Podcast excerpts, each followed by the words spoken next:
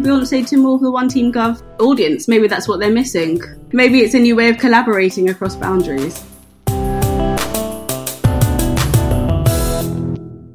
Hello, and welcome to the One Team Gov Show, a podcast featuring conversations with awesome people doing interesting stuff in the public sector. We appreciate you taking the time to join us, and we have an amazing interview we know you're going to love. My name is Kylie. And I'm Kamala, and today we are talking with Dawn Duhaney, Data Partnerships Manager at the Wellcome Trust. Welcome, Dawn. Thanks for having me. Really happy to be part of your podcast. Awesome. We heard on the grapevine that you turned up to the first ever One Team Gov breakfast, making you the OG OTG in our eyes. what attracted you to One Team Gov so early? I saw the advert for the OG One Team Gov event when I was new to the civil service. So I joined the government digital service at the end of 2016. I knew a few people, but I didn't really know many people in the space. And I saw the One Team Gov event posted in Slack, and I just thought it would be a good way to meet more people in the digital community because I'd come from data. I'd worked at the Open Data Institute beforehand. I went along to it and I met some amazing people. And all I can say is just the energy I felt after leaving that event. I felt so motivated and so happy to get on with this digital data and tech agenda. It was brilliant. I may not remember all of the conversations, all of the session ideas, but I definitely remember how I felt after I left that event and I felt energized and I felt like I was part of a community that are making moves and doing fantastic things. So it was a really brilliant event. And I'm really happy to see that that's continued through the breakfast and the global event also. If it can make civil servants across the country feel how I felt after leaving that event, then that's brilliant. That's so good to hear. A lot of people have talked about that feeling that they feel after One Team Gov events of the sort of hairs standing up on their skin. Talking about civil service and government, we like to talk about how people ended up in the civil service. So what was your origin story? How did you end up in government?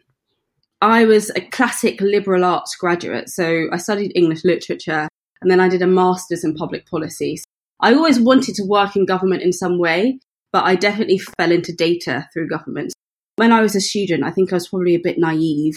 I was interested in evidence based policy, and it was around the same time as the What Work centres were bringing up, which were designed to kind of support policy evaluation and analyse which policies are being most effective and encouraging them and stopping things.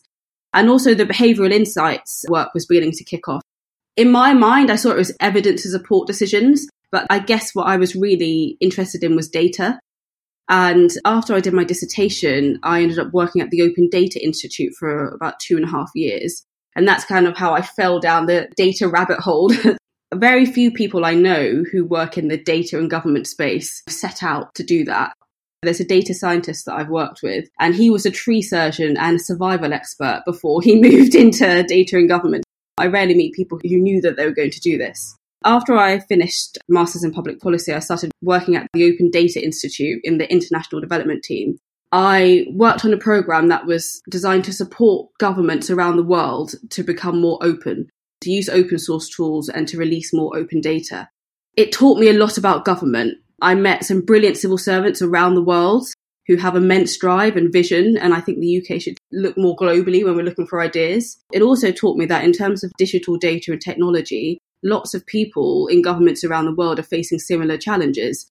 The dressing around it is different, but the challenges are the same. It also taught me that digital data and technology is essentially about culture change. And culture change is incredibly difficult. Even though we've moved forward quite quickly and there are some great teams and great civil servants around the world, it is very difficult.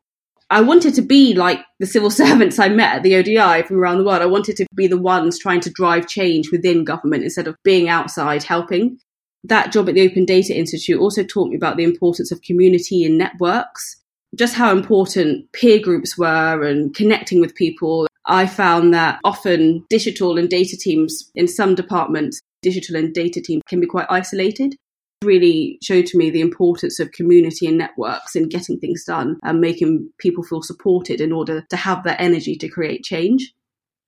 You talked about how you saw these civil servants and you were really keen to be one of them and to instigate change from the inside. When you moved into government, did you find that there were any major differences between working for the Open Data Institute and working from inside government? I knew it was difficult to create change, particularly around data. I actually co wrote a report, which was Open Data How to Bring About Change, where we interviewed lots of civil servants and got them to reflect on their lessons learned from open data initiatives. Then I got into government and I was like, actually, yes, this is really difficult it kind of just hammered home to me how actually it's not about technology, it's about people and it's about hearts and minds. And in my experience with data, people don't want to share data because they feel afraid that the quality isn't to the right standard and they may be caught out or they're worried they may be exposed. And it's all about how people feel rather than the data itself. I met some great people working in the public sector, working at the Government Digital Service and at the Department for Culture, Media and Sport. I really think that in government, people are working at the heart of some key issues in key areas in data, so ethics, privacy. Because of the remit in government, you get the opportunity to work on some really knotty problems and work out how to make services better for people. A colleague of mine led the second version of the Data Science Ethical Framework, which was released by the Department for Culture, Media and Sport a few months ago as many people know, ethics is on the agenda massively in terms of artificial intelligence, machine learning, and data science. And the tool that was created by DCMS is actually, in some ways, ahead of the thinking in the private sector because in government, you have to think about user needs so much. In the data world, it's led some really interesting conversations and some really great projects have come from it. Also, in government, if you can get the projects right, you can create a lot of change. It may be difficult, but once it lands, it can be brilliant. Speaking of really great projects that we've seen that you've been involved with from our research, we saw that you helped set up one of the first data science accelerators as part of your work in GDS. Can you tell us a bit about that and what came out of that? Again, going to the idea that data is about culture change rather than technical change. We found that at GDS, we had responsibility for the data science community data scientists across government and we'd do meetups once a quarter to get these people together because often they'd be the only data scientist or one of two or three data scientists in a very analytical heavy department and they were using slightly different tools and working on different types of projects. So the idea is to bring them together. What we found was that there was often a recruitment and retention challenge. Often people say that data scientists are unicorns. Actually, in the private sector, data scientists can earn quite high salaries. And I don't think the public sector will ever be able to keep up with the pace of the private sector in terms of salaries. The idea behind the Data Science Accelerator was to upskill people who have the core skills for data science. We often say that data science is a mix of maths, coding skills, and subject matter expertise. So someone could be working in the Department for Transport and be a statistician and have the great math skills, know about the subject area, but all they're missing then are the coding skills on top to be in that level of being pushed up to a data scientist. So the idea behind the Data Science Accelerator is to pair people with great potential, analysts and statisticians, with experienced data scientists together, put them on a 12 week program where they work together on a project of real business value. And that was really successful. last count, over 100 people went through the program, and many people were promoted up to data science roles. Also, we won a Future Policy Award for the Data Science Accelerator, which was brilliant. It's all about building communities and increasing capability. And it wasn't just something that GDS led on, it was something that we led in partnership with a couple of other organizations. The team realized that because many statisticians become data scientists, there was a need to collaborate with that profession. We partnered with ONS, Office for National Statistics. They have a data science campus based in Newport. And we also partnered with the Government Office for Science to run this programme. It was also spread across the UK, so it wasn't just London centric. There are accelerator hubs in Newcastle, Wales, Manchester, Bristol. The programme's across the UK and it's still running. It's going really well. That sounds really, really cool. Congratulations on that award. It sounds definitely well merited spoiler alert from the introduction, you have obviously left government now and you're now working for the Wellcome Trust. Can you tell us a bit about the Wellcome Trust and why you decided to move there? My role at the Wellcome Trust, I'm the data partnerships manager and a bit of background. The Wellcome Trust is a global charitable organisation designed to improve health. And they're quite a well funded organization and they give lots of grants to academic institutions and fund scientific breakthroughs. They're quite a large organization they have lots of data internally. One thing that they're looking at is how they can make better use of data, how they can analyze information about the grants that they give, or they can track where the Wellcome Trust has been mentioned in policy documents and its influence. And there's a great team of data scientists in the data lab that are working on that. And externally, the Wellcome Trust is looking at how hospitals and other organizations can make better use of data and encourage data sharing. They're exploring an area of research called Data for Science and Health. And that's to encourage trust, data sharing, and adoption of data ethics in the data and health sector more broadly. And I really think that health is a sector which is so interesting. I mean, we have Google DeepMind. Matthew Hancock is the Minister of State for Department for Health and Social Care. And I feel like technology has such a, an opportunity to transform the health sector. At the same time, privacy and ethics are keys. There are some knotty challenges and there's lots of opportunity, and that's the type of environment I like to work in. So I'm really excited for the challenge. Awesome. Well, it sounds like you've already got a few things in mind for your time with the Wellcome Trust, which is great. There's lots of jargon in this data rabbit hole, like you described. Can you help our listeners to explain a little what open data means and why it's useful? When I was at the ODI, they created a really nice one liner, which is that open data is data that anyone can access, use, or share. And actually, Carly, to your point about jargon, at the Government Digital Service, I led a program of work which was around data literacy, getting non technical civil servants. When I mean non technical, I mean policy, operations, some digital teams that don't really engage with data that often, to understand the potential that data has to transform their work and support them. In my experience in working in the sector for four or so years, I've seen waves of buzzwords artificial intelligence, machine learning, algorithms, all of these things, there is a certain amount of bamboozling that can happen. Maybe someone senior sees an article and says, This is the thing we need in our organization without a real understanding of what that actually means.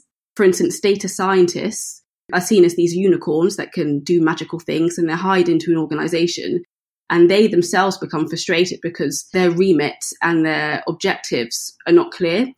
So the idea behind the data literacy program is to improve conversations between technical data specialists and non-technical members of staff.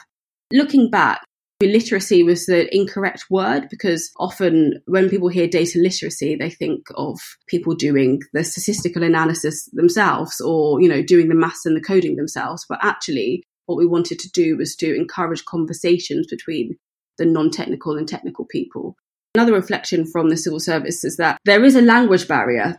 That language barrier does lead to a lack of collaboration. I actually read a blog from FutureGov recently, and they were talking about language barriers between digital teams and non digital teams.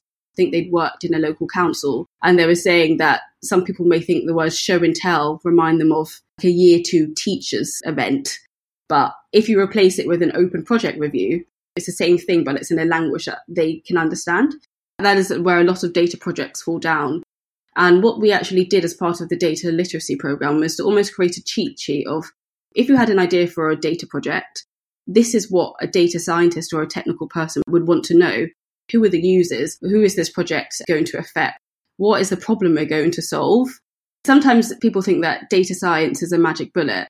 It's about demystifying a lot of the jargon around this People also think that data is something which is scary and they don't want to engage with because it's technical. But all data really is is information, and all information helps us do is make better decisions. That's what we were trying to get with the data literacy program. It's myth busting. Maybe you don't need a machine learning algorithm. Maybe you just need to speak with a statistician to help you understand patterns in the numbers that actually leads us perfectly on to where we're going to go next. You said that you love to work in this kind of space of building trust and culture around the use of data. Talked about things like using language that people can understand, and I think that's really, really important. It's definitely been one of the learnings, probably of the whole digital data technology movement in government. We learned quickly that we could alienate people by using terms they didn't understand.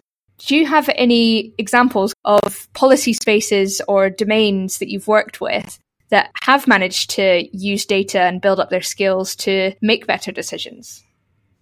The data science team at the Department for Transport have been collaborating with policy teams. Their goal was to make it easier for policy teams to analyse consultation responses. A policy team may have a public consultation response and they have lots of information coming back. The Department for Transport were able to use a method called natural language processing to analyse several thousand consultation responses and bring out what the sentiment was around the topics. For instance, people want buses to come four times an hour instead of twice an hour. And they're able to build a tool that analysed responses and brought out the key analysis within 10 hours. And that was something that would take people days, weeks to go through. To get to that point where they were able to build a tool that worked effectively took quite a long time. They wrote a blog about the collaboration that was required. It wasn't like the policy team said, we need this to be a faster process, go do something for us. And they built something that was the right the first time. It was a process of a lot of back and forth and collaboration that got them to this point. That's something that digital teams understand, but maybe traditional policy teams. I've been part of a policy team, so I know what it's like. It's not the case of I need numbers, someone give me these numbers now. It's more of an iterative process. Because so many data scientists are part of stats professions, or they're operational researchers, they're statisticians, they are from professions where it is more of a transactional process. Data science is a culture, even though it does build upon maths and stats. The way in which they get to decisions is different. It's about working in the open and making things reproducible and using GitHub and collaboration. And the data science mindset is different to the mindset that you have if you're in a traditional statistical department that example you gave where once they'd built the tool, they were able to process the data in 10 hours where it would have taken much longer. We've probably all seen those examples where things like that have been spoken about and people haven't necessarily explained or understood that context with iterative development. And that's where some of those myths around we will just AI this or we will just data science this and it will be better come from because there's that lack of understanding. Are there any other common pitfalls you see repeated over and over again when organizations try to do this but don't quite hit the mark? Data sharing is a big challenge in government. There are some brilliant minds that are working on how to encourage better data sharing across government because data is very siloed. If we were able to share data more effectively, things could be way more effective. In my old job, I saw lots of projects that didn't get off the ground great idea, great user need, great problem to be solved. But the lack of interoperability with the data was a massive blocker. That's often for cultural reasons rather than anything particularly wrong with the data itself. We saw from our research that one of your many accolades was that you were listed on the Where Are the Faces initiative, which I thought was absolutely awesome. Do you think you could tell our listeners a bit more about what that initiative was and what it was trying to do? The Where Are the Faces initiative was set up by a brilliant woman called Deborah Okenla. She works at Google now in their startup campus team. She has a history of working with startups. She wanted to know where are the faces of the black women in the UK working in the tech scene because there's a perception that technology is full of male, white bros in a way. And there are black women doing great work, but they're not seen in the sector as much she was brilliant and she put together a list of black women in the data and technology scene in the UK. Since then, she's built a whole community of people in this sector. And actually, from that, there have been some other great events. There's something called Afro Tech Fest that happened this January. They're going to do another one. And that was a celebration of being black and British and in tech. It's so important, particularly in this scene, working in government. It's essential that the people who are building the tools are reflective of society as I said, in the data world, people are tackling really interesting problems and really important problems around ethics and bias.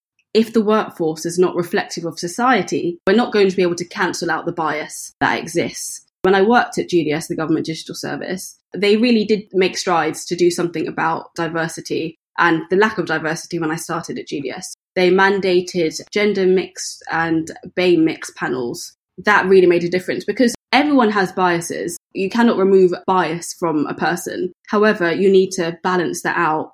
in a recruitment scenario, people do hire people that are like them. The challenge is how do we mitigate for that? And like I said, you can't make people drones, you can't make people robots, but you can have a diverse mix of people interviewing a person to make things fairer in the sector. I saw that you went to Afrotech and I was just so jealous. Oh my God, I would love to go to that. I thought about flying back from New Zealand, but I thought that ticket might be a bit expensive.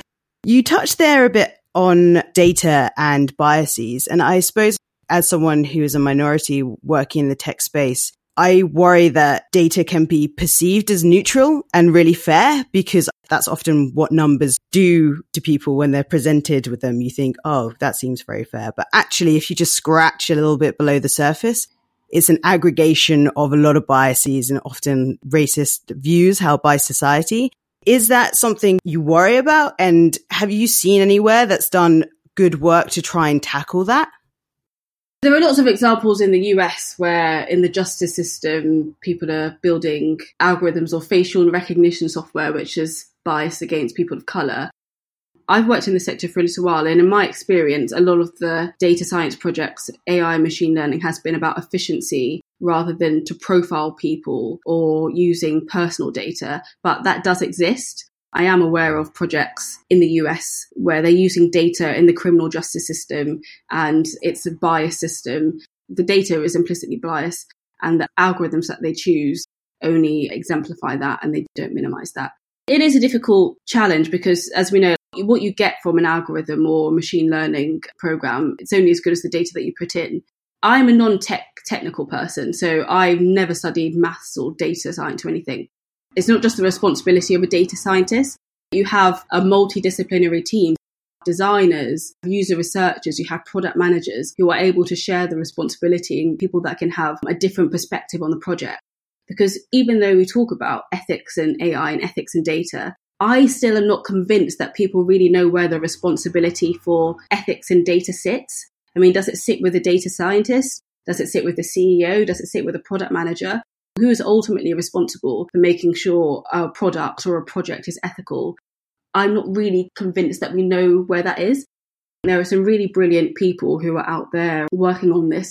I mentioned the data science ethical framework that was published by the Department for Culture, Media, Sport, DCMS. ODI have a data ethics canvas that they published. The Ada Lovelace Institute has recently been created to look at this work, and also Dot Everyone are doing a lot of work around ethical tech. So there are lots of great minds thinking about this. I do believe we need to break away from data scientists being an all knowing, all seeing unicorn.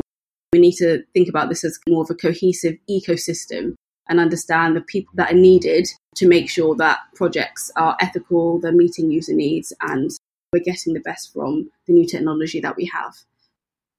Absolutely. That's been a little bit of a theme of our podcast, actually, in terms of who's responsible for making sure that products are ethical.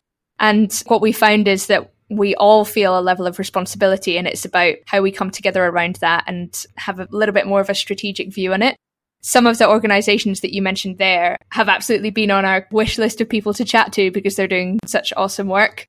For me, particularly the data ethics framework from the ODI is brilliant. One of my absolute favorite people, Amanda Smith, was involved in that as well. Bonus points for mentioning that. We've seen from your Twitter profile that your three top interests are networks, data, and Beyonce. And we really wanted to know which of those three things would be your favorite if you absolutely had to choose. Well, obviously, Beyonce. I'm a fully paid up member of the Beehive. I saw her on the run tour. I say it's the Beyonce show with Jay Z, not Jay Z and Beyonce, Beyonce with Jay Z. We were so close to her. It was a magical experience. Also, me and a few of my friends, we went to the Lemonade tour in 2016.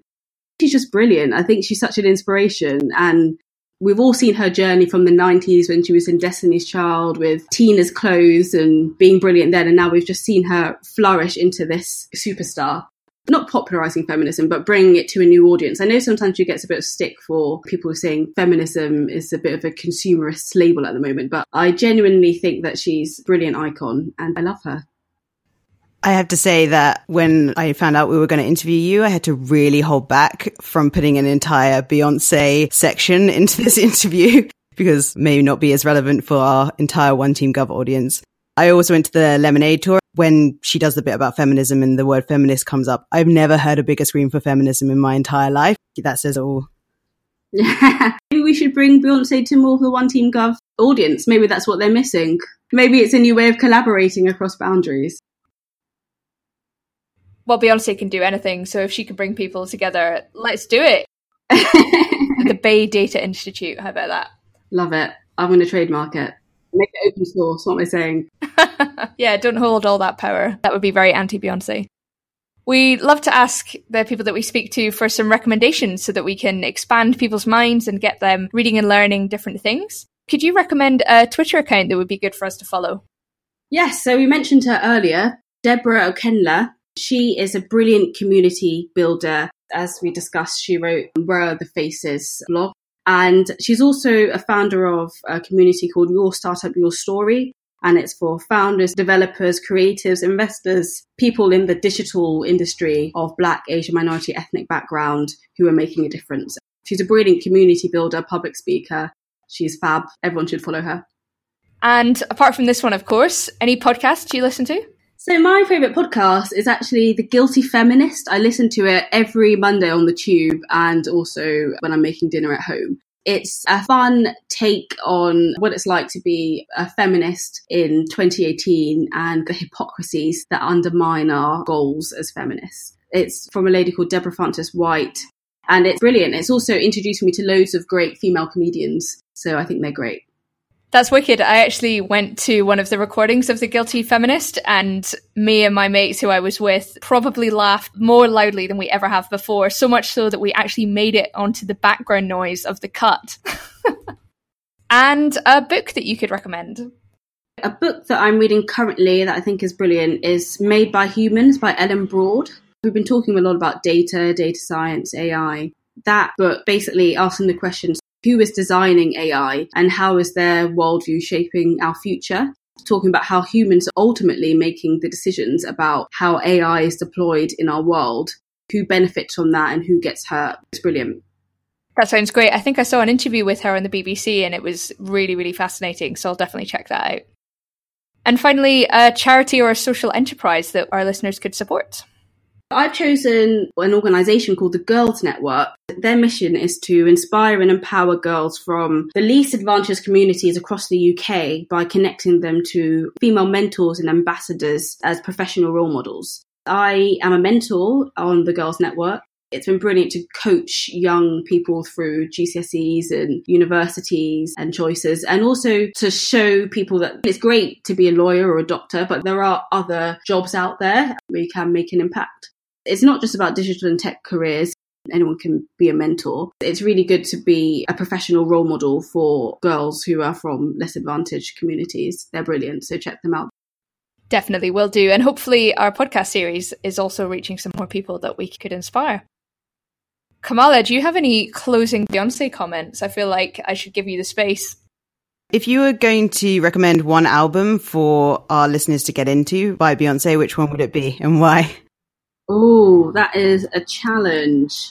I like self-titles. I love that one. I think that's really where she found herself as an artist and she broke out of the pop R&B singer mold. Lemonade is also brilliant. I love Lemonade. I also love B-Day. I think B-Day's got some great songs. I think that underrated. Basically all of them then. So many. It's hard to pick one, hey? I've said all of them. Oh no, I failed at the challenge. Sorry. no worries. It was an impossible challenge, so well done for trying.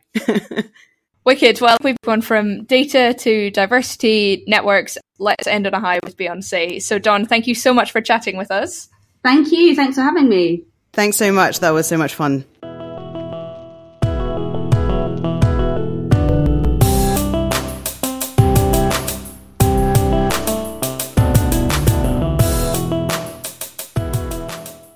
What a brilliant episode, and really more of a deep dive into some of the data challenges that we've talked about in previous episodes. Dawn was an excellent example of someone who has moved through that career space in a non standard way that we've seen be quite common across data, digital, and technology experts.